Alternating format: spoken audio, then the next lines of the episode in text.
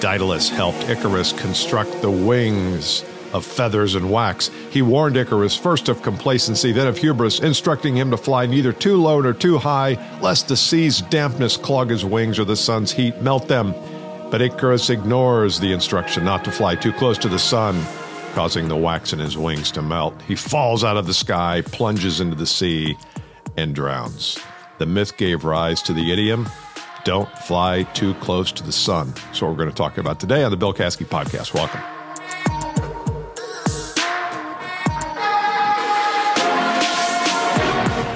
You might say, well, that was a long way around. Why didn't you just tell me not to fly too close to the sun? But I had to give you the background. Icarus, I'm not a big Greek mythology guy. Probably should be, given what I do. Seems like there's a lot of truth and a lot of fables that actually have a fair amount of truth to them, but I've never really studied it. But I, I do like the story of Icarus, and I hope I'm pronouncing it properly. And I, I brought this up today, I bring this up today because I see this a lot in training and coaching of people. And it comes up so often that I think it's worth an episode to talk about. And that is the the fear of the breakthrough. Not the breakup, but the breakthrough. And you know, we all kind of go uh, through our lives with uh, incremental improvements and we get a little better, we get comfortable with getting better, and then we get a little better, we get comfortable getting better. And so it's all very incremental. And sometimes a coach comes along, someone like me, although it doesn't have to be me, and shines a light in a different area and basically upends your belief about what was true and what was real and what kinds of assumptions you had. For example, in my work, one of the first things that I do with my clients, if they're in sales or client acquisition, is I say, we've got to change the dynamic from you selling them to them selling you. Now, you've heard me say that before, and that sounds like a pretty simple switch, but it's really not because it, it goes back to what we were taught about selling and about persuasion and convincing. And we create all this drama and all these charts and graphs about how to persuade people and how to handle stalls and objections and how to position ourselves right and all that stuff when really all you need to do is shift the burden from the sale from you to the prospect.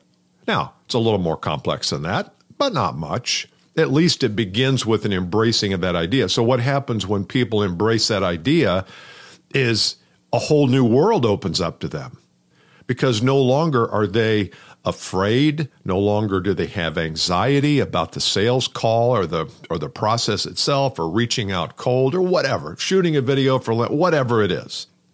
Because once you switch the burden from you selling them to them selling you, everything gets easier. Everything gets easier. And yet a lot of times people buy into that and then they get scared.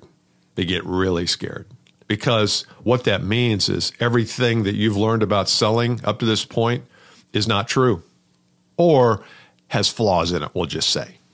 And that is scary for people because whenever you crisscross cognitive dissonance, people react. I mean, it happens all the time politically. If you watch one channel over another, you don't know the truth. All you know is what that channel decides to give you.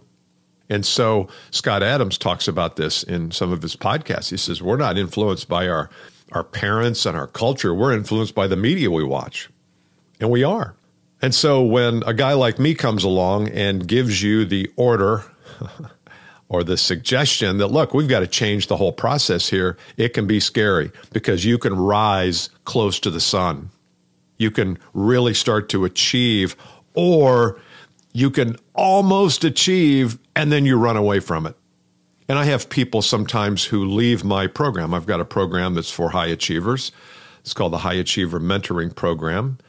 And it is a really good program, if I do say so. People really grow in it. And part of the reason they grow is because I give them a radically new philosophy and a radically new way to think about selling and achievement and client pursuit and business in general. It's a whole new way.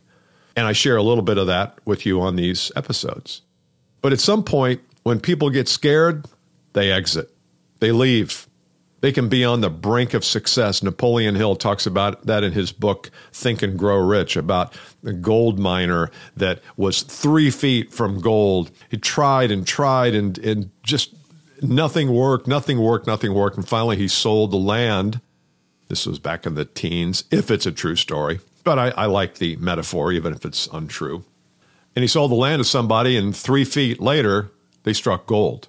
And I think that's the case here is when we fly too close to the sun, we're a little bit afraid of our wings burning, and we retract and we dive. And I don't want you to do that.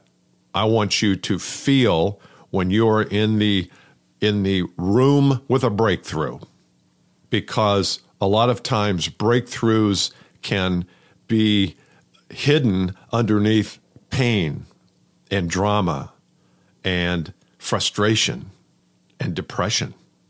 And yet, how many times have you been in a situation where things weren't going well? And because of things not going well, you broke through. You abandoned, you pivoted, you abandoned something that wasn't working in favor of something else. And then you look back and say, God, why didn't I do that years ago? Well, it's because you weren't in pain. Pain causes change. And often, when we're close to a breakthrough, we will run away from it. Don't do that. So, if you're right now in a coaching program of some kind, or have a mentor, or even inside a company that maybe it's just it's just not you, you. Maybe it just doesn't seem to be a fit. Don't run. Stay. Not forever, but stay and ask yourself the question: Where is the breakthrough here? Because it could be, and I have this discussion a lot of times with sales professionals who are in large companies and doesn't have the soul that it used to. And if you were in a startup and there was a lot of there was a lot of soulfulness in the company, and then it grows to 200 people, 500 people, the soulfulness is not there anymore. I understand it takes a, a lot to to keep that soulfulness of a small company when it gets larger. But then the question is, well, what can you learn from this? Are you close to a breakthrough, but you're running away from it? So I would just ask you to ask yourself that question. Is there a breakthrough in this room that I'm in? Is there a breakthrough around this? Am I getting ready to get to the next level and I'm scared to death of what could happen? I might have to change my friends, might have to change my house, might have to change a lot of things about me. I may have to do a podcast. I may have to start to shoot more video. I may have to give speeches. I mean, all that stuff can be scarier than hell.